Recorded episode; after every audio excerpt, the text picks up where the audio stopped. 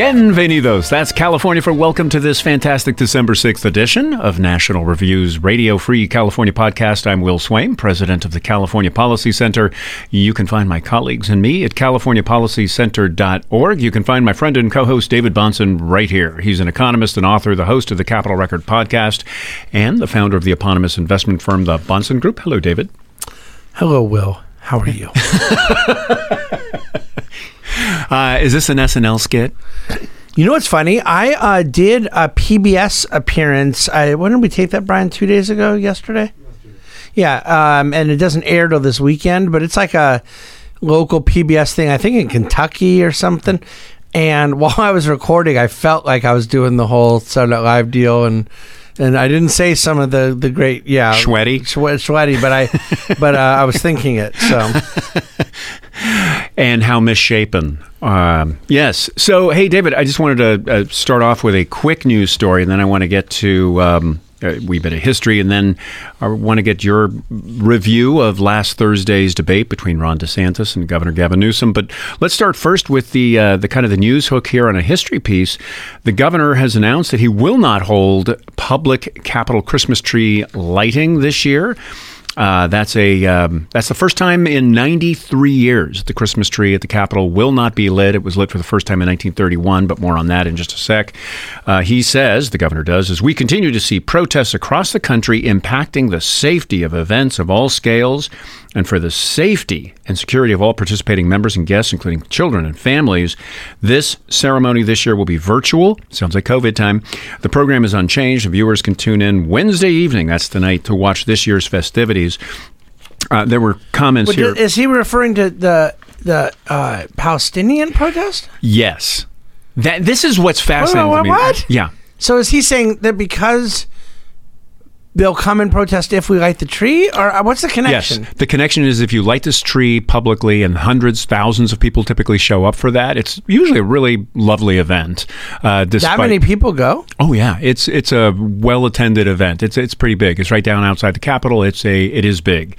And um, but yes, he is speaking... They're worried about maybe a terrorist act. They're worried it about... It sounds like he's doing a little Islamophobia. He's doing a little Islamophobia, but you'll notice he does not mention who it is who is going to be protesting oh, in so such a way. Oh, so it could be like the Sierra Club well, or or the uh, Australians United Against uh, Crypto Anarchy. Could or, be. Far right-wing, any, uh, right, uh, British, anything. yeah, or Irish. Yeah, absolutely. But wouldn't that be then a case to just not have any public assemblies right now? Until I the, think that is a logical extension Like, of what that. If Newsom came out and said, nobody get together until those, you know, towel heads yes. stop doing... I mean, that's basically yeah. what he's saying. That is what he's saying. Well, quick note, that wasn't me saying it. You were quoting Qu- summarizing hypothetical governor. I, right, yeah. yeah. Uh, although it no, will be... I mean, I've, you know... It'll be... it'll, be it'll be clipped and edited, and you will be saying death to every Palestinian. I mean, right? So, um, but here it is. Um, good old Ashley Zavala, who, if you don't know her, Zavala, Ashley Zavala, a reporter who's now at K C R A, that's the Sacramento T V station. I think one of the best reporters in California, just a phenomenal reporter. We have breaking news. Oh, go. Kevin McCarthy just announced he's not going to run for House. Oh my gosh. Former, uh, just five minutes ago, the Speaker of the House is now not going to run for re-election in Does it the great say city of Bakersfield. Why? From having been elected to the seat in Congress I couldn't get an internship for, to having served as the fifty-fifth Speaker of the House, I look back on my journey in Congress and say, only in America. These past seventeen years have been my greatest honor, and I want to thank each of you for your support over the years. We have a lot to be proud of, but now it's time for me to take on a new chapter. Hmm. While I'll be departing the House at the end of the year, I'll never give up fighting for this country. Uh, he has an op-ed in the Wall Street Journal. So I didn't want to interrupt your flow. No, Let's get back big. to that, because I think we need to discuss that. We can do it now if you want, but I don't want to take you off your flow. No, then you go ahead. We'll come back to Gavin. A lot of listeners note that when we're doing history, that's when you're at your best. You're most animated. And I've we've had like what five emails lately with people asking what's up with Sutter. Yeah, yeah, yeah. Um, so I do. I don't know what to say about it. I assume that he's legit. Like that's probably the reason they're doing it. I don't think it's like some anti-Christian thing or anti-Christmas thing, but it is kind of odd. Now, I wonder if they were like thinking COVID, like. That's that's not it. Well, and again, this could just be the framing of Ashley Zavala's fantastic story. She quotes two. She really indicates that the, the the anxiety here is quite clearly about pro-Hamas, pro-Palestinian, anti-Israeli stuff. And she ends her piece with quotes from uh, activists. Uh, she writes, Newsom's announcement comes as the Sacramento Regional Coalition for Palestinian Rights said it planned a rally and march to the state capitol Tuesday night to call for a ceasefire in the war between Israel and Hamas. In an advisory to K C R A three, the group said it wanted to, quote, out Governor Gavin Newsom for hiding from the public because he doesn't want to face their anger at his shameful stance in regard to the genocide, genocide in Gaza. Governor Newsom decided no mention of the genocide that occurred on uh, October the seventh. But that's, I guess, distracting, isn't it? Governor Newsom, another person, Yasser Dabur of Sacramento Regional Coalition for Palestinian Rights, uh, says Governor Newsom decided to cancel the tree lighting ceremony rather than face the public that is enraged by his shameful silence on the genocide in Gaza. This certainly doesn't add up with his past tan- stance with Native Americans. So we've got, we're, what? yeah, we're all over now with. Um, I think what this person is trying to say is this that guy used to be for the Native Americans, but now he's not for Hamas. Yes, there is a yes. This is a problem. This you is know a, who probably, and I'm just spitballing here, doesn't want this guy out associating them together. I, who would be the Native Americans? Yeah, I would imagine the Native Americans are a little upset That's about being contrasted with Hamas. Like, like you know, I'm a I'm a pro Hamas guy. You know, me Hamas. Uh, Al Qaeda, the Native American yeah. Indians, like we're yeah. all in this together. You can imagine. It's like that old joke about uh, you know who who you calling uh, who you calling Kemosabe there, Kemosabe. Um, yeah. So well, I'm sorry this, they're not going to light the tree in front of everyone, and I, I wish I kind of knew better what was really going on there. But well, it, it's it's. fairly clear. You've got the C H P blocking off the Capitol in this story because they're concerned about attacks on the Capitol. So I think there was a piece in the National Review yesterday, day before, in which they said, you know, uh, the Democrats, it used to be that Republicans could faithfully, you know, a year or two ago, everyone, everyone, quote unquote, knew Republicans were violent, the January sixth uh, Capitol assault. The same story pointed out, man, all the violence now appears to be on the other side. And the C H P having to shut down the Capitol because they're afraid of a, you know, an absolute assault on the Capitol. We saw what happened with the Democratic Party being shut, their convention being shut down a week ago, two weeks ago now, um, because of Palestinian, ri- pro-Palestinian rioters, um, or let's call them anti-Semitic rioters. So we've got that going on. And and what's fascinating, I, I did mention this just a second ago, the first time the tree was lit in the Capitol was nineteen thirty-one in December. And the governor then was a Republican named James Sunny Jim Rolph. You got to love that name, right? nineteen thirty-one and you're Sunny Jim. I like it. He was the former mayor, longest serving mayor of San Francisco, nineteen years in San Francisco. And um, yeah, one of the things that I love about history, David, is that it reminds us that it is ever thus. So when I hear people say, oh my gosh, it's more violent than ever and we uh, this this country is topsy-turvy and it's never been this crazy. Uh, Sunny Jim in nineteen sixteen, while leading a parade as the mayor of San Francisco for on what's called Preparedness Day in nineteen sixteen, that is, let's get prepared for World War One, and you've got all the unions out there who are part of the international socialist movement, um, you know, not yet a Bolshevik revolution in Russia, of course, but you've got these really radical unions, especially down at the waterfront. Somebody sets off a bomb and uh. kills forty people during a parade mm. in San Francisco. That was the unions. An That's anti-union your unions or a pro-union? Well, the, the march itself was saying, like, look, you know, we don't care about what the unions want. We're here to prepare to defend America and democracy, et cetera. It was very kind of, you know, everyone from Wilson, uh, Woodrow Wilson uh, in the White House out to Sunny Jim, a Republican in San Francisco, is saying, like, we got to go join this fight. We got to, you know, stop the evil Hun. Uh-huh. Well, the unions don't want this. You know, they they pitch this as, you know, classic Marxist class war. It's the, you know, the poor who will die. It's, you know, just to serve the interests of the capitalists, the uh, merchants of death. And so um, it is it, it is not clear, at least in my my recollection, it's never been clear precisely who set off the bomb, but the unions were protesting it, refused to allow their members to march. They decried it as, you know, international capital crushing the working man. And this man. was the thirties? No, this is nineteen sixteen when Sunny Jim is not yet oh, governor. Oh, we're not even there yet. Yeah, this is uh, when Sunny Jim is still the, well, you know, uh, the mayor. Back then, I thought a lot of domestic terrorism was the anarchists. It, well, there were the anarchists, the Wobblies. They were sometimes called mm. International Workers of the World, and then you had the Marxists. And you know, you've you've got and guys. And the union cause then would have been much was would have been pretty tight with the Marxists. Yes. Yeah, it was just, some general workers' rights, proletariat. Yeah, yeah. yeah. It, it's very you, the guys who were leading the unions in San Francisco at the time of Sunny Jim's. Uh, and back then, the workers were concerned because they were being asked to work twenty hours a day in factories and dying to death of smoke inhalation and given no breaks, and uh, the children were forced to work. And then today, it's very, very similar. The yeah, unions, no change. They, they have not gotten any um, yoga hour. No, pro, no, no progress at all since then, right? And, and uh, the actually the espresso bar just ran out of some of the biscuits. That, that they, tears it. I'm so. done. Yeah, let's go out in the streets and riot. So um, back to Sunny Jim. Uh, he is a guy who comes up through the business class. He's elected governor in nineteen thirty, um, and his, it's not his only nickname, Sunny Jim. He became known as Governor Lynch because uh, he publicly praised the people of San Jose uh, following the November nineteen thirty-three lynching of a confessed kidnapper, murderer of a of a young man, an heir to the local department store uh, chain. Uh, and he pr- promised to uh, pardon anybody who was involved in the lynching. It was a grotesque public lynching of the two guys who were hauled out of their jail in San Jose and strung up. Uh, an, an L A radio station actually broadcast it live. There were you know, video of a film uh, at the time of the thing.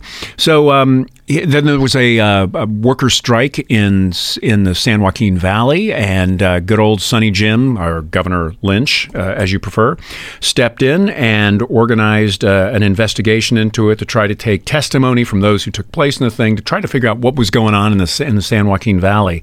And of course, this is the time of like Mankiewicz and uh, Citizen Kane and this sort of thing that we've all become very familiar with because of local uh, recent cinematography.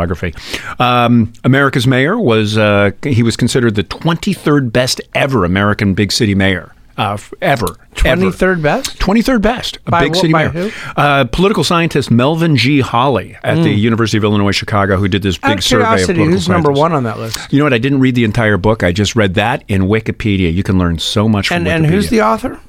Uh, Melvin G, like Gary, Holli, H O L L I. You're going to look this up for us. It's um, The American Mayor is the book. That came out in nineteen ninety-nine.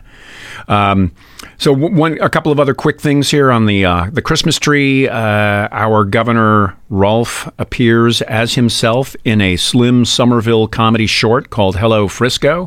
And he dies early at age sixty-four. David, just like weeks older than I am. This is terrifying. And he is succeeded as governor by, uh, by the Lieutenant Governor Frank Merriam, who... Uh, quite prominent in his own right, but that's a story for another day. So this this lighting of the Capitol Christmas tree continues from nineteen thirty-one. Do you want to see the name again? No, I got it. Consider It, it continues from nineteen thirty-one when uh, Governor Rolph, uh, Sunny Jim, starts the uh, tree lighting ceremony. And there's uh, lovely pictures around of his staff gathered around a tree inside the, uh, the governor's office with like thirty-foot ceilings and a massive tree that was hauled in from the Sierra Nevada, I believe. And, um, and it continues apace until nineteen ninety-nine when good old Gray Davis, then governor, decides that it can't be called a Christmas tree because that uh, excludes marginalized people and does not express the diversity of the entire state of California. So he renames it, uh, Gray Davis does, the holiday tree. Schwarzenegger comes in, Governor uh, Arnold comes in in two thousand four, and he says, uh, can we just go back and call it a Christmas tree? Because that's really kind of what it is. And, uh, and there you have it. Uh, first time it will not be lit in public by the governor. Uh, I guess you could call streaming public. But um, you think, well, there's any chance that there's a backlash and then he reverses? Uh, no, because I really do think there's a public safety anxiety. We're going to talk about this just a little bit t- t- this morning. I I am just so frustrated, David, by the lack of clarity and precision in language and moralizing about what's going on in Israel and refusing to call out who's really to blame here. Uh, the whole, you know, on the one hand, on the other stuff. Um, we have people saying we have to really stop both uh, anti-Semitism and Islamophobia. And uh, I'm unaware of any events being closed down out of a fear of, you know, anti-Islamic attacks. I just, I haven't heard it. I'm open to the possibility that, you know, I don't read everything. I don't have the eye of God. We have Hayek's information problem right here in this guy. So um, would love to know more about that. But, you know, my, my sense is that the governor's refusal to really just announced that we're going to shut this thing down. We're and it's because of the violence of these anti-Semitic attacks and these pro-Hamas uh, people. Um, so, David, um, Anything? Did you find anything, or do you want to go on and talk about your no, review? Well, of the no, there, there's a lot, so we'll we'll, we'll keep going. Um, there's not like this nice, clean, consolidated list. There's a lot of reviews, and then, unfortunately, there's an archived piece from the New York Times that goes through it, and it references a table that has the list, but they don't show the table in this mm. link. Sorry about that, man. Um, That's a good. It looks see, like a very impressive study. You'd have made a good editor, because the reporter who shows up and says, "I've got the twenty-third greatest big city mayor ever," ought to be asked by his editor, who is number one and number twenty-two. But it does say, um, as you dig deeper in, and I'm not surprised, the Republican fusionist reformer of New York City from nineteen thirty-four to nineteen forty-five, uh, Mayor LaGuardia. Fiorello LaGuardia. Um, but then it, Boston's great mayor, Josiah Quincy, I'm not familiar with him, and it would be that he was mayor eighteen twenty-three to eighteen twenty-eight in Boston. Wow. So that eighteen twenty-three... You know, most of the people there were still alive. Like, they were from Revolutionary War era, like young, mm-hmm. and now adults. I mean, that's a long time ago. Yeah. We're like LaGuardia, thirty-four to forty-five. You were you were there. I you, you know what I'm saying? Voted for him. uh, well, this is a really interesting time also because, again, James Rolph is a Republican. But when you read through... about you know, when you read his biography, what what really comes through is this is a guy who is really, by today's standards, quite moderate. I mean, like a little of this, a little of that, absolutely, you know, for workers' right to organize, but absolutely against their right to engage in violent protest, which was the common strategy, the the standard operating procedure back then. So, um, interesting fellow. And you know what's what? Uh, I'm sorry. Back to this mayor study thing. I mean, this thing, this thing with the tree. You and I are totally on the same page with, and and I, I actually suspect there's a chance that um, Gavin has some intelligence that we don't have. Not he has I Q we don't have. He has information we yes. don't have. Um, and maybe the right thing to do. And then your point being him not being willing to say it. You know, the only other thing I guess I'd say is maybe they just can't. Hmm. But I'm, so explain for uh, P C nonsense. All obvious. Oh, that's exactly yeah. what it is. Yeah. But what I'm saying is, like, you really just can't. Yeah, like it would do more harm than good. So you're not blaming him. I, of, I am because I, w- I would. I think we just need to start being honest, calling here. It out. Yeah. Um, now, speaking of which, have uh, as we're recording here, which is Wednesday morning, and I assume this will go up on the podcast later Wednesday. Yesterday, the. Um, Presidents of Harvard, M I T, and Penn appeared on the floor of Congress. Saw this. And this, this, uh, I can only say that my tweet of the video with my own comments is up to one hundred fifty thousand views and, and engagements so far this morning. And I just did it late last night. Um, I think Bill Ackman, the hedge funder from Harvard who got it going, has twenty-eight million views on his. This thing is going viral everywhere. Oh, by the way, um, Everybody Loves Raymond, Patricia mm-hmm. Heaton, she mm. was one of the ones who retweeted my tweet this oh morning. Oh my gosh, congratulations. So um, she, I, I, she, I've always thought she was a delightful person and actress. Um, people have to see it because we can't talk about it. Explain, because it's a congressional hearing and I'm blanking on her first name. Elise, Elise Stefanik, uh, Stefanik, excuse me, um, asked them, is... The, uh, advocating for the genocide of Israel against the harassment um, policies yeah. of, of Harvard. This is considered bullying, and I they think absolutely she asked, yeah. could not answer. They could not answer the question. Would not. One of them, in particular, I think they went from M I T to Penn to Harvard, and the Penn one in particular. It was like, how did you get this job? No kidding. Uh, the long pause between question and, and just, then her and, equivocation. And I, and I admit I'm a sucker for this, but I don't apologize for it. I do believe C E Os who are smart, who can talk, are better than C E Os who are smart, who can't talk. And they she couldn't talk. No. And there has to be some rhetorical giftedness in, if nothing else, deflection. You know, some rhetorically right, clever right. deflection. Yeah. But she just sat there and looked like the damn idiot that she is. Yeah, that's absolutely. What she looked like. Yeah. And and I think that it's important that people watch it, not hear about it. Because you really cannot believe. You cannot believe what happened. And Stefanik is not hyperbolic or radioactive. She's not a. I don't think she's she's assertive, but you she's know what not I aggressive. I was thinking actually. I think she set it up to be performative, and I don't care. I think she knew it's, they were going to walk in her trap, and they did, and she had every right to kind of Spring play it. it out. Yeah, absolutely.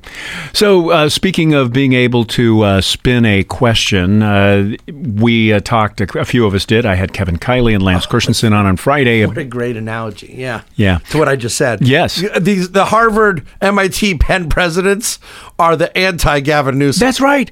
Because he was he was right. brilliant at this. Right. We talked about this right. Friday, and I'm sure you know most people agree that.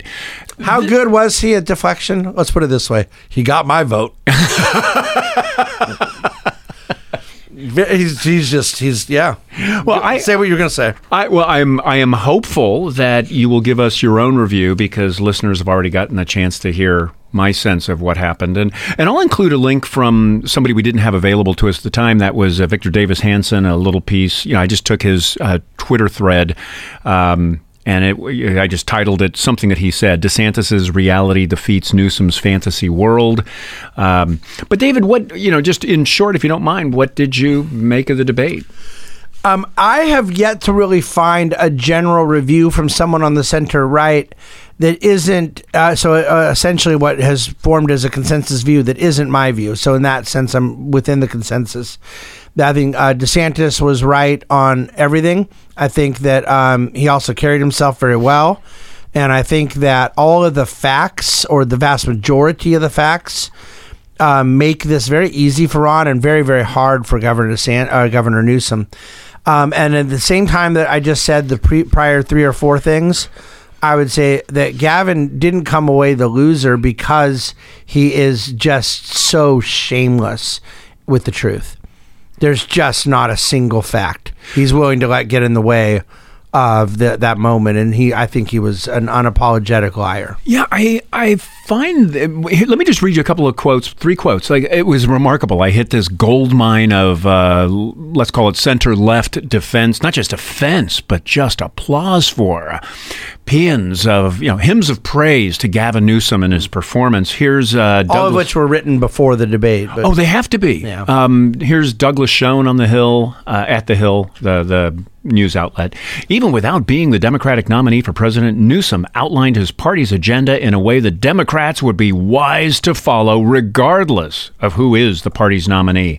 He not only held his own against a Republican opponent and a conservative moderate, but his aggressive, impassioned defense of Biden's record and promoted of his own views on hot-button issues, abortion, immigration, and foreign policy should serve as the bedrock of the Democrats' campaign.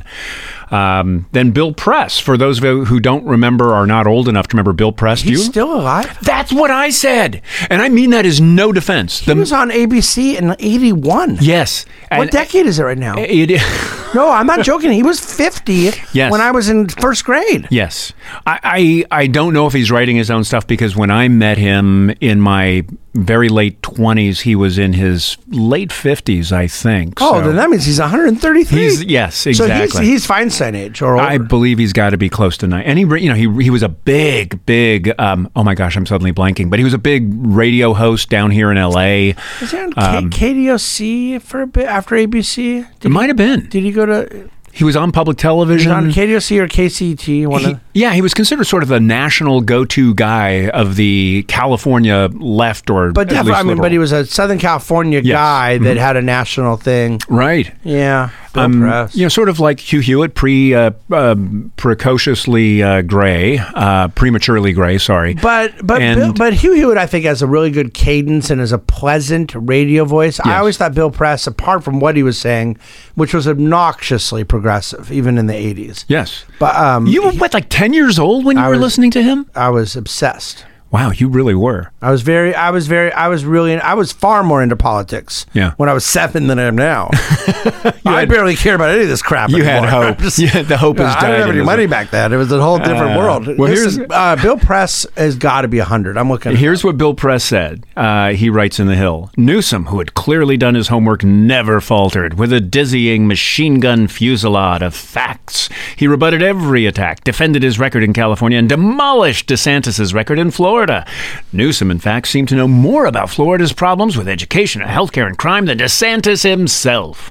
Heading into twenty twenty-four, Democrats should follow the lead of Coach Gavin Newsom. That's from Bill Press. Uh, eighty-four. That's it?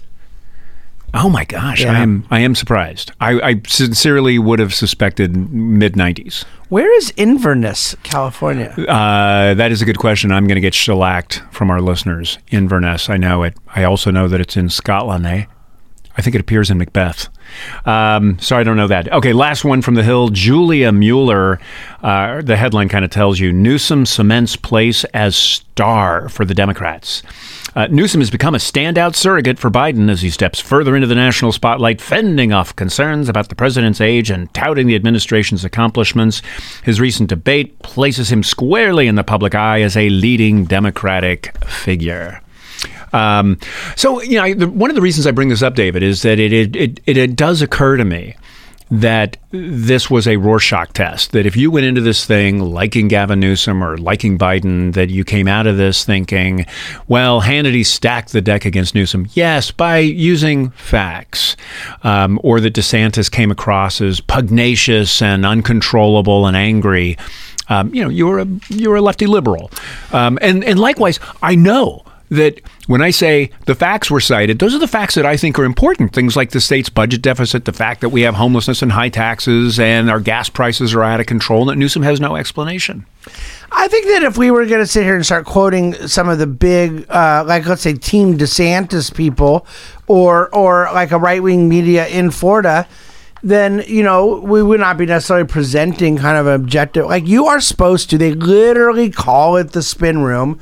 Um, that's what like what, what the left-wing media is doing in the aftermath of the debate is what they're supposed to do. When I was referring to the consensus, I was talking about what center-right people were saying about Gavin, that he didn't hurt himself because of his command of the um, untruth. In other words, his ability to effectively lie is pretty is pretty impressive. And and and the word the biggest indictment against him is the facts, the raw data. And uh, Kevin's used a lot of this, and, and it's all out there in the universe. Uh, but if you just make up your own alternative facts, um, it's what are you going to do? I mean, I, I think that, that Gavin did a good job at being a liar. So my I'm not I'm not, I don't I don't I don't consider that a compliment. Like, yeah, it's bad. Well, he's he's dealt himself a weak hand. I mean, that's his fault. And then he does the best he can not to answer questions by saying, I will answer them, and then not answering them, or by saying, I will, uh, I'll meet your, you know, your your bid uh, with facts, and I'll I'll raise you with plans or ideas or themes like, you know, the transgender issue became very prominent for him, and he was accusing Ron DeSantis, of course, of being anti-trans, and all all Ron DeSantis was saying was what I would say, I know what you would say too, David, and that is, look, this isn't a, you know, this, the issue with trans children in California isn't anti-trans, it's pro-parent, that parents have a right here, and DeSantis was simply calling out Newsom for signing a bill that allows the state to engage in state-sanctioned kidnapping of trans kids, quote-unquote trans kids, from other states. Like, that just strikes me as, that's a fact. And you can say, as Newsom tried, uh, well, you got to have compassion for these kids. They just want to survive. Um, that's going to be the best he's got. Hey, um... Speaking of uh, DeSantis and Newsom and presidential races, interesting column by Joe Matthews. We've talked about Joe before. He's a funny, funny dude. Um, he's got a piece in the Mercury News called uh, Come Home, Kamala Harris, and Run for Governor. The theme is, is that she's she's being blamed, he says, not for her own fault, but because Biden has given her a bunch of lousy issues. We've heard that defense before. Poor Kamala, she's so much better than this, but Biden won't give her real issues, which is why he sends her off to Dubai for the International Climate Conference or to, you know, talk about foreign policy in Ukraine. Um, yeah, she's just not getting the really big issues. Um, but he says, uh, Joe Matthews does, you're politically trapped. You're the unpopular vice president of an unpopular president. And as a team, the two of you are headed to a catastrophic election defeat, even though your likely opponent is an insurrectionist ex-president facing multiple criminal indictments. Two-thirds of Democrats want your boss, Joe Biden, not to run for re-election, but everyone knows he will run anyway. Um, blah, blah, et cetera. You, you should be blunt. You should leave the ticket. And here's what you say, Joe Matthews says. and he this is what he is writing for Kamala. This country will sustain irreparable damage if Donald Trump should become president again, and I don't want to do anything that might help him do that. The polls show I'm unpopular with the public, and the president already has an uphill fight, so I have informed the president I will not run for vice president. Now he can pick a new running mate and reset his campaign. Uh, this will make you look selfish, Matthews writes. You're giving up a high office because you want to protect the Ameri- uh, protect America. You'll win extensive praise from Democrats desperate for a stronger ticket. And who knows? You might even pressure Biden to reconsider his own decision to run. Mm-hmm. Well, I've long thought that that's one of the exit paths for Kamala, is to um, see the governor of California as a better spot than um, a potential losing V P situation. Um, I don't think that they're that like if this ends up happening the way I have predicted before, it will not be because someone talked them into it. It'll be because I turned out I was right accidentally about it all having been planned to begin with. No one's going to talk Kamala into this. She either has already agreed to it, Biden's already kind of planned out where he's headed, or they haven't. Um, I agree with everything Matthew says, and I think it would be a great plan for Kamala, let alone for the Democrat Party. However, in general, the pitch of it's better for the people if I step down, not to some fifth place candidate. Like like if uh, Chris Christie were to back out of the race, he goes, look, I got to get out to help clear the field to try to beat Donald Trump. I'm saying to someone in the position, mm-hmm. that idea that, that has ever happened in history, I will step down because it's best for my party because I'm going to lose. Tell me someone who's done it. Humphrey. Humphrey didn't do it. Humphrey didn't uh, I'm do sorry, it. I'm sorry. No, no, no, Lyndon Humphrey. Johnson Johnson. Didn't do it. Lyndon Johnson. Lyndon Johnson did not step down because he was going to lose and was making it. But Hubert Humphrey lost by more than Lyndon Johnson was yeah. going to lose by. Yeah. Lyndon Johnson didn't want to do it. And yeah, and I'm sorry, I meant Johnson. Johnson you does know, Johnson say, did it he? for Humphrey. So he said, okay, I'm going to step down. Mm-hmm. I'm at the right time. But Lyndon Johnson was tired of dealing with it, and he was on the other side of his party. He didn't like the hippies, and the nineteen sixty-eight mm-hmm. radicals were out of control, and L B J didn't like him. And I don't really think he much liked his signature achievement, which was the Civil, Civil Rights, Rights Act. Act yeah. Well, remember what he said as he signs I, some it. Some of the words we're not allowed to say. I think the, the the key paraphrase would be, I've just handed over the South to the Republican Party. That's exactly what he said. And he was right in, in, for many, many years. Mm-hmm. Now, all I'm trying to get to is this idea that like Kamala would genuinely be motivated by what's best for the country. The pitch here, if you're pri- if you're in her circle, the way like we talk, we're not on air. Like we can talk, like come on, this and this, mm. but it's not going to be the public thing. Mm-hmm. Kamala, it's got to be money and fame. That's right, and comfort and convenience. Mm-hmm. It's come be governor. You don't have to do much. You can't lose in the state. You got the super legislator. You got everything you need. Uh, every now and then you kind of bat down like a really crazy thing from Scott Wiener, but other than that, you you have everyone in the palm of your hands, and then and then the Obamas will fly you around on their plane and all this stuff. That's it. That's if Kamala ever were to do it, that would be the reason. Um, and then yeah, the idea like Kamala will say, you know, I don't think I, I'm good at this. I'm going to step down. Hey Joe, I'm going to do it. And Joe's like, you know what, Kamala? Now that I've seen you do it, I'm going to do it. Mm. Come on, stupid. Well, but I think what you're saying is, is that if you could persuade her that this is money and fame in the offing, you have a chance. You you have another life, and you don't need. That's what Joe Matthews is saying. So privately, you have the dirty Joe conversation. Joe Matthews is not going to be making that case. It's going to be uh, Michelle Obama or nobody. Mm. No, I, I agree with you. But all Joe is saying is like, hey, spin it this way. It's not I want to spend more time with my family. But he also it's, says, come back to California, a future away from D C where they'll give you a fair shake. Yeah. Well, they'll never in D C. You're not getting a fair shake. Like this whole thing, like she's a victim, right? Oh, but, but you know I, what was not a fair shake, Joe Matthews? What was that? Kamala getting the job to begin yes. with. Yes, where the person who hired her did a national press conference to say, "I'm going to do an affirmative action pity hire." Mm-hmm. He announced it. Right. I, I have looked at my three candidates of black women, and she's the least bad of all of them. That's what he said. Yes, well, he did. I mean, give me a break. Yeah. Um, so let's let's get back a little bit of the debate. We, you know, I mentioned, uh, I think we agree that Newsom had almost no no facts available to him to defend, and the facts just got worse.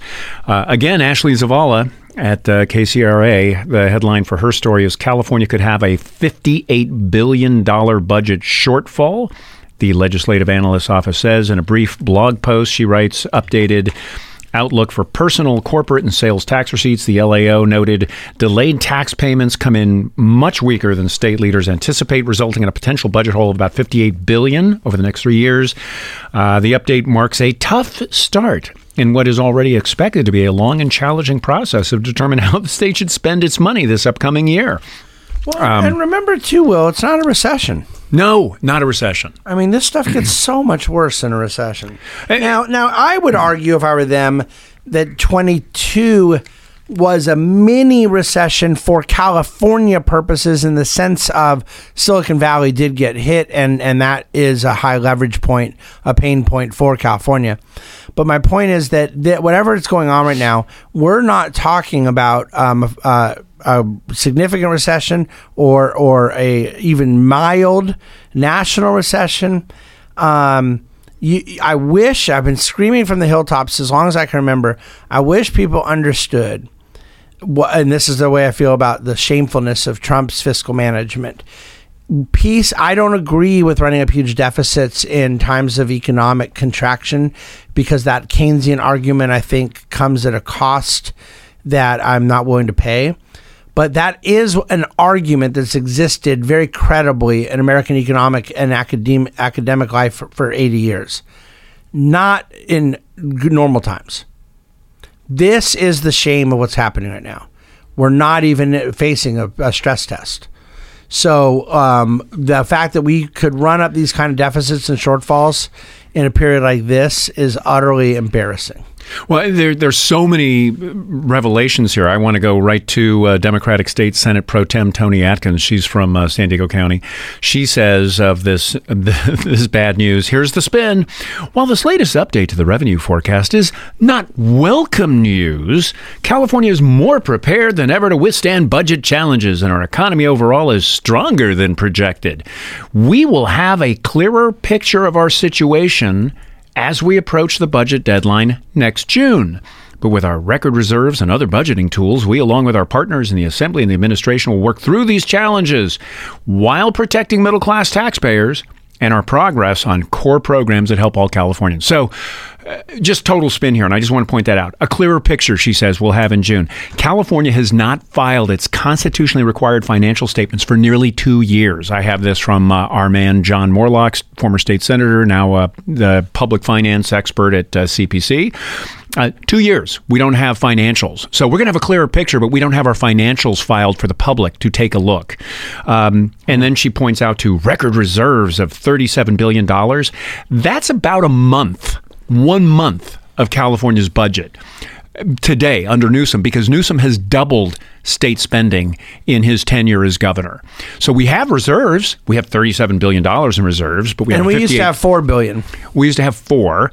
Uh, then Newsom declared a budget. It's just sur- important to point out that they're bragging about something they didn't want to do. That's exactly. They hated it, and they have wanted to break into this like thing. Like when Biden said, like, we brought the deficit down um, from from like three, three, two and a half trillion to two trillion. Yeah. But he tried to put it to five trillion. Yeah. And then he, Manchin said no, and then he's like, "See, we did it. We did it."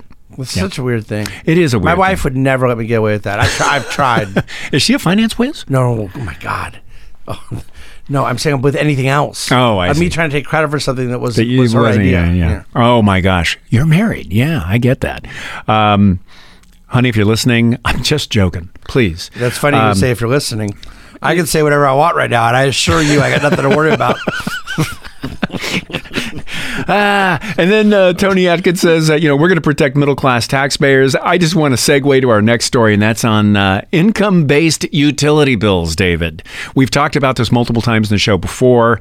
Uh, Republicans of the State House are now this week begging Gavin Newsom to join them in killing the twenty twenty-two Assembly bill that requires utilities to, quote, simplify the power bills while reducing the cost for low-income residents. So simplicity is, we're going to charge you based on your income. And therefore, that'll do two things. It'll make it really simple for us to charge you a set fee. So what are those set fees? If you have a household income of twenty-eight thousand dollars to sixty-nine thousand dollars, you're going to pay thirty-four bucks a month. Above that to one hundred eighty-three, I'm sorry, one hundred eighty thousand dollars, you're going to pay seventy-three a month. And then household incomes one hundred eighty and above, you're going to pay one hundred twenty-eight per month. Um, so they've got this set by income standards. There's going to be a new state agency that will manage knowing how much money you have and therefore what you pay for access to the grid. Um, all of this, um, you know, the Democrats snuck this bill into a, what's called a trailer bill. That is, you know, like last hour, everybody is load, loading up a bill with every one of their favorite projects so that before the, the you know, the clock strikes midnight, uh, they can get this thing onto the governor's desk. And way too voluminous for anybody to read. It was in there anyway. The new law authorizes the Public Utilities Commission to restructure the rates by imposing this fixed charge on income. Uh, baseline assessment will be based on analysis Analysis by this new state agency. There is no other state, David, in the United States of America that does things this way. Leave it to California. Yeah, I, I only wish that Ron DeSantis had had a moment to talk about this because it's just so outrageous. And to give you an idea of how the public feels, uh, I found this wonderful piece at a town hall meeting in San Diego County. Supervisor Jim Ded- Desmond, that's San Diego County Supervisor Jim Desmond, uh, told the, uti- the utility at the this big town hall meeting that this proposal is really, really going to hurt our middle class and our working folks here in San Diego County. With the super rich, it'll have little impact. San Diego County is already struggling with increases in prices on everything due to rising inflation. There's no indication prices are going down. Nobody should be making payments based on a commodity we all use based on income. Uh, so Republican uh, lawmakers have written a letter to Newsom saying, please, please, please join us. Uh, they predict energy spikes, uh, cost spikes for all users, uh, that uh, th- nobody has really studied this proposal at all because, again, it was in a trailer bill, so it was never debated. And uh, the Republicans say that they've got Democrats, about twenty-six Democrats. Now, this is truly bipartisan. They've got about twenty-six Democrats joining the Republican caucus, and they're begging, uh, in a letter that I'll put in the show notes, begging Gavin Newsom to kill this crazy proposal. David, income-based utility bills? Uh, no, it's crazy. It, it, it's crazy for all the reasons that you've said. It's been um, adjudicated other places. Uh, it is essentially a tax, a highly graduated tax, uh, all the wrong incentives, all the wrong implementation, um, and it's going nowhere. This is a message from our friends at American Habits from the State Policy Network. We the people. Do you ever think about what that means and what happened to it? We the people certainly did not mean an imperial city full of unelected bureaucrats deciding everything from kindergarten curricula to nursing home funding formulas. We the people mean self-government, a free people deciding most things in their families and communities and delegating some authority to their towns and states while passing along just a small amount of that power to the national government. How did things get so upside down? At American Habits, we tell stories of real people with real solutions, all working to restore federalism and self-government. If you're a public official, come get involved. If you're a citizen, come and see the new standard for American leadership. No matter who you are, come help us renew the forgotten but not lost habit of American self-government. Visit American Habits dot org to learn more. That's American Habits dot org. Meanwhile, back in uh, L A, we've got L A Magazine reporting, quote, Mayor Karen Bass's sixty-seven million dollars homeless program has only housed two hundred fifty-five people so far. That's sixty-seven million dollars to house two hundred fifty-five people. For how long? Uh, I, this is a question that is not answered in the story, David, and that is such a good question. You'll remember when we talked about the Santa Monica Freeway burning down, that I went back just a little bit into the reporting and found that a year before, two years before, Gavin Newsom had cleaned up, I think it was a year before, Gavin Newsom had participated in this theatrical cleanup with Karen Bass of precisely the encampment where the fire started uh, under the Santa yeah, Monica Freeway. Right, right. It was cleaned up, and they all moved back in. Um She says, uh, Bass does, that she is not satisfied with these numbers, which is nice. It's comforting to know that she's not satisfied. I did the math here, David, so she you can wants check to spend it. More money for two hundred fifty-five people or more? The, the, what, which part of that equation? Is, I think she's just satisfied with numbers, not the numbers. I did a little math for you uh, with my kind of Rain Man mind here. That's two hundred sixty-two thousand seven hundred forty-five dollars and nine cents. I came up with the same number, but it took me two days. Per person. And I don't think uh, in Newport Beach you can buy a townhome with that amount of money, but I think there are places all over California where you could buy a, a townhome yeah. in cash. Mm-hmm. So for that amount of money, we don't need to uh, house them, which I guess has been for a year. Mm. And the truth is, I'm guessing it's going to be less than a year. Yeah. Some cases, days. But we could have bought them permanent housing, fully paid for cash, uh, at two hundred sixty-three thousand bucks a pop for that amount of money. Yeah, those those data points are always fascinating. Remember when we figured out that uh, Stanford has more uh, uh, people on payroll than they do students? Yes. And um, the, the Great Society, the toll now over all the years s- spent on anti-poverty programs, has been enough to like make every poor person a millionaire. Yeah. So, so, you know, these things, it's just math, but it is true. And it speaks to misallocation of capital. Yeah. Hey, um, I want to talk just a little bit about issues more or less related to identity politics, and particularly perhaps um, the, the the crisis right now between you know Israel and Hamas. Um, and I, this will take us back for just a second to Kamala Harris, who you know goes out to this big uh, climate meeting.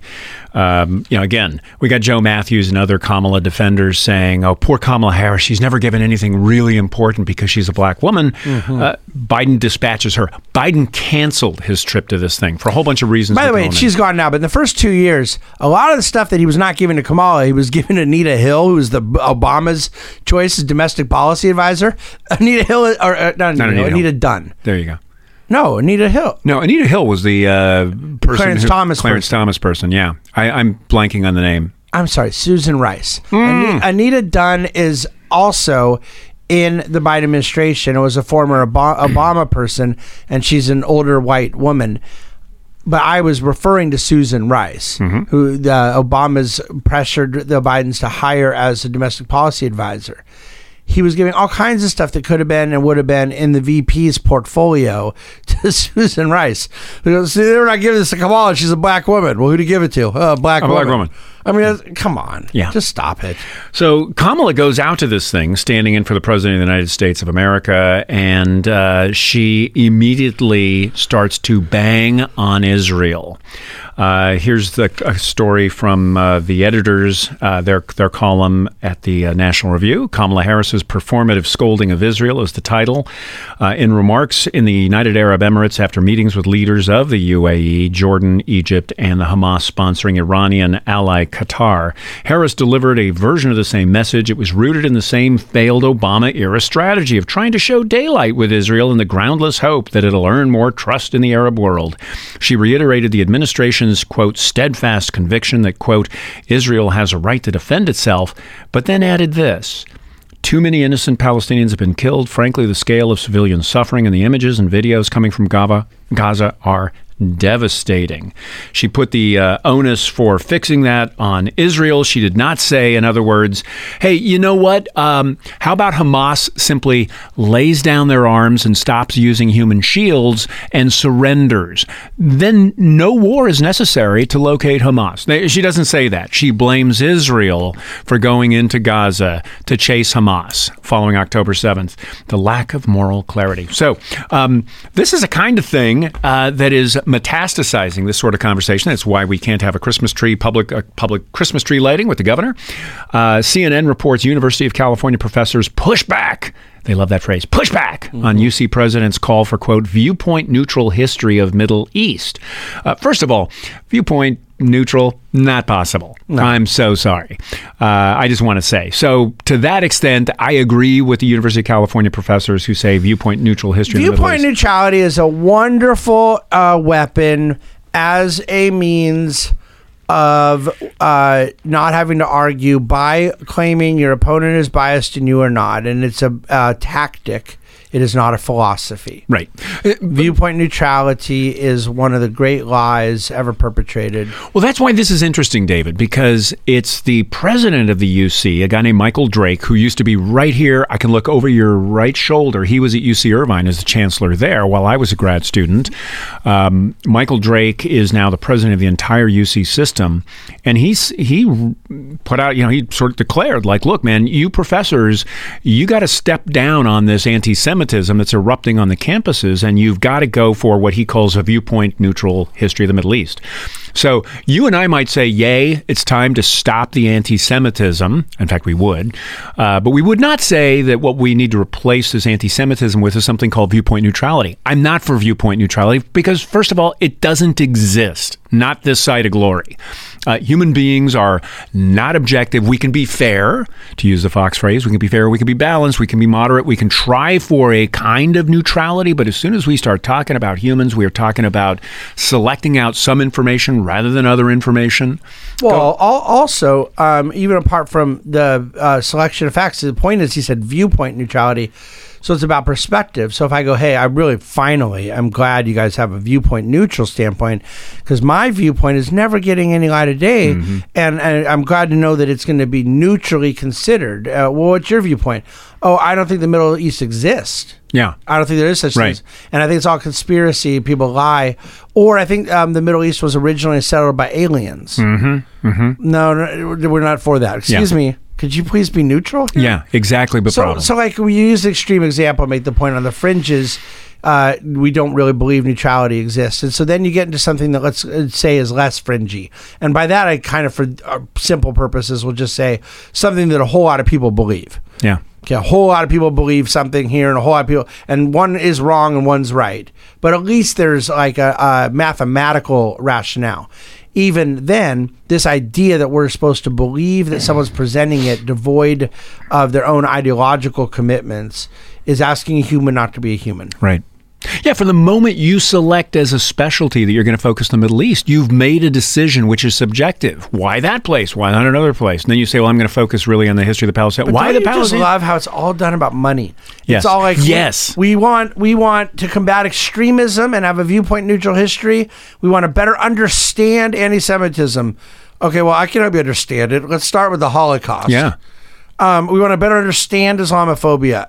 I don't. I, I mean, that whole that's thing. outrageous to me. Outrageous. That's the part that really bothers me. Is that again, Drake? You know, a guy who is, I think, trying to kind of muddle his way through to do the right thing to stomp down on anti-Semitism, says in the letter uh, that he's going to offer seven million dollars, which will be used to, quote, develop educational programs at each U C campus focused on better understanding anti-Semitism and Islamophobia. And then I another wanna... another two million for training, leadership, and staff and faculty. Let me tell you something. Please, for the love of God, save that money. Yeah. Don't train your leadership, staff, or faculty, any of this. Just put the money in the bank and send everybody home. Okay, you don't need to be, what is what is that, where's the money going to? Yeah. Bonuses? Conferences? Conferences, seminars, Conference, so workshops. It's, it's, they go drink in hotels. That's right. That's what it is. Yes. So, David, so there's enough here to just really find Drake, Chancellor, I'm sorry, President Michael Drake, really gratingly just yeah, bad. A lot of people thought you were talking about the rap, hip-hop Drake. star. Yeah. yeah. Oh, I wish. Um, but in, in all honesty, the, the one hundred fifty professors, I did not check out who these people are. I didn't go find the list. I'd love to know who these guys are, but they are historians that of... of appeasing, of, opinionated doters. Yes. Ah, you fr- you silly Zionist. Yes. You, you opinionated donor. What's your opinion, donor? Right. Uh, I don't want all the Jews wiped off of Earth. Oh, that's a... That's a colonial artifact. That's a big opinion. Yeah. Uh, but they, they say, we insist, these professors, U C professors say, we insist that professional historians and those in allied fields trained in the study of the Middle East are best positioned to determine the curriculum, safeguard rigorous standards of research and teaching, and protect the climate of open discussion and critical inquiry. Yeah, sure. We've seen the campuses. We know what you guys are teaching, and we've seen the result in student demonstrations where kids are feeling attacked. So, David, I just did a quick survey Uh, about, but their know, letter t- is really honest. Like, they basically say, Drake, you're saying some things that might sound good, but listen. Next thing you know, people are going to have different opinions on climate change, right. racial history, yes. uh, um, mass atrocity. So it, this is this is exclusive. This is explicitly agendized, um, and and they're saying so. Yes. Yeah, David, it is a shockingly bald-faced letter. They just let you know what they believe. And part of what they believe is that they are the best position to safeguard critical inquiry and open discussion. And so I just had a quick survey of recent stories. At Berkeley, U C Berkeley. Jewish groups are suing over policies enacted by at least twenty-three Berkeley law student groups that exclude students from joining or bar guest speakers from presenting if they don't agree to disavow Israel or if they identify as pro-Zionist. Uh, Erwin Chemerinsky defended the law school in that instance, and then he turns around a few days ago and writes a piece in the L A Times that is a blistering attack on anti-Semitism at Berkeley. So on the one hand, he's saying like, whoa, whoa, whoa, the students are allowed to do whatever they want. It's free speech. And then he says he has experienced a lifetime of subtle and not so subtle anti-Semitism growing up. But, quote, none of this prepared me for the last few weeks. On Friday, he's speaking about a Friday ago, someone in my school posted on Instagram a picture of me with the caption, Erwin Chemerinsky has taken an indefinite sabbatical from Berkeley Law to join the I D F. That's the Israeli Defense uh, Force. Two weeks ago at a town hall, a student told me that what would make her feel safe in the law school would be to, quote, get rid of the Zionists.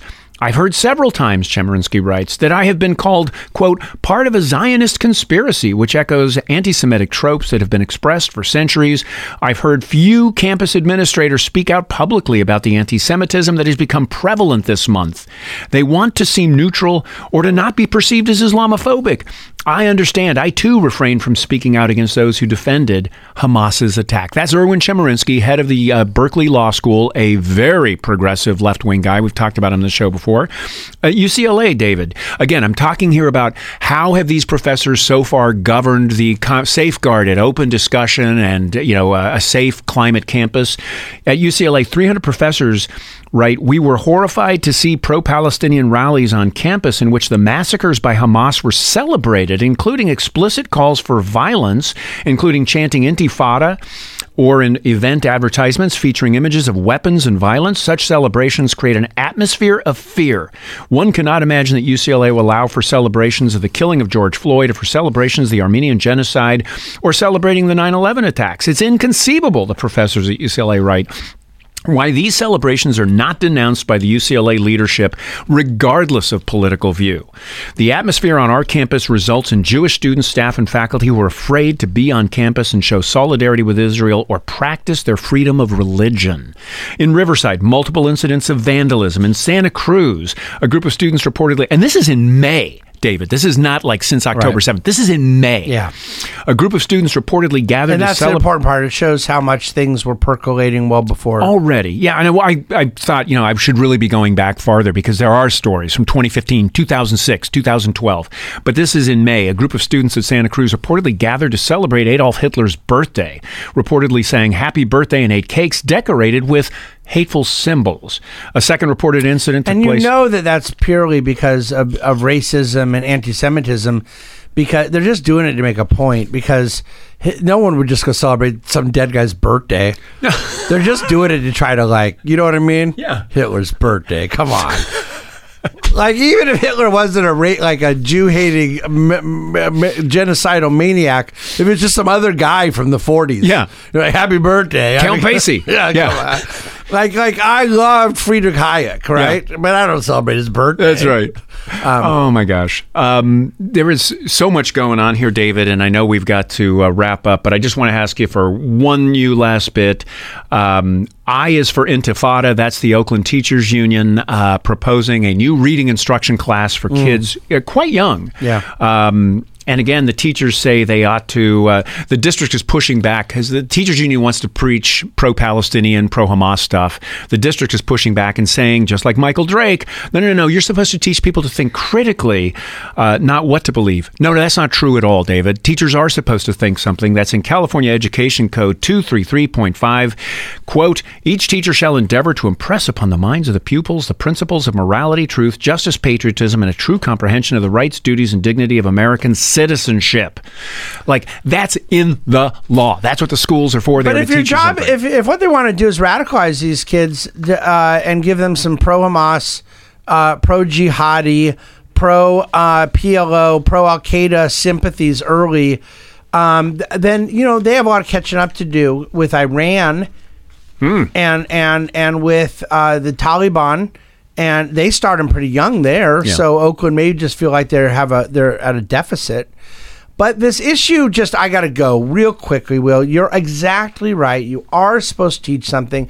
What you're not supposed to do is pretend you're teaching nothing, but they don't believe they're teaching nothing. They're, they it, it is a tactic for the purpose of complete and total indoctrination. And this was the legacy of Dewey. I hate to say it. I'm not one of these weird judgy people about those who have their kid in public school, but this is what you sign up for mm-hmm. when you put your kids in public school. Yes. You don't sign up to not get what David believes. You sign up to get what Tom, what Dewey believes while they pretend it's neutral. That's right. While they pretend it's, it's neutral. neutral. That's, That's right. the problem. Yes. All right. Well, that's all we have today. Thanks for spending time with us. You can always find the Radio Free California podcast on the National Review website, but it would be easier for you and better for us if you just subscribe and, of course, rate and review the show. We're going to start reading the, the the ratings and reviews. That's it, they really are quite fun. Uh, those reviews, by the way, boost our profile, and that helps others find and join this little band of brothers and sisters. You can email us with your comments and story suggestions, as so many of you did this week. Thank you, uh, anonymous listeners. I don't have your permission to uh, promote you, but thank you.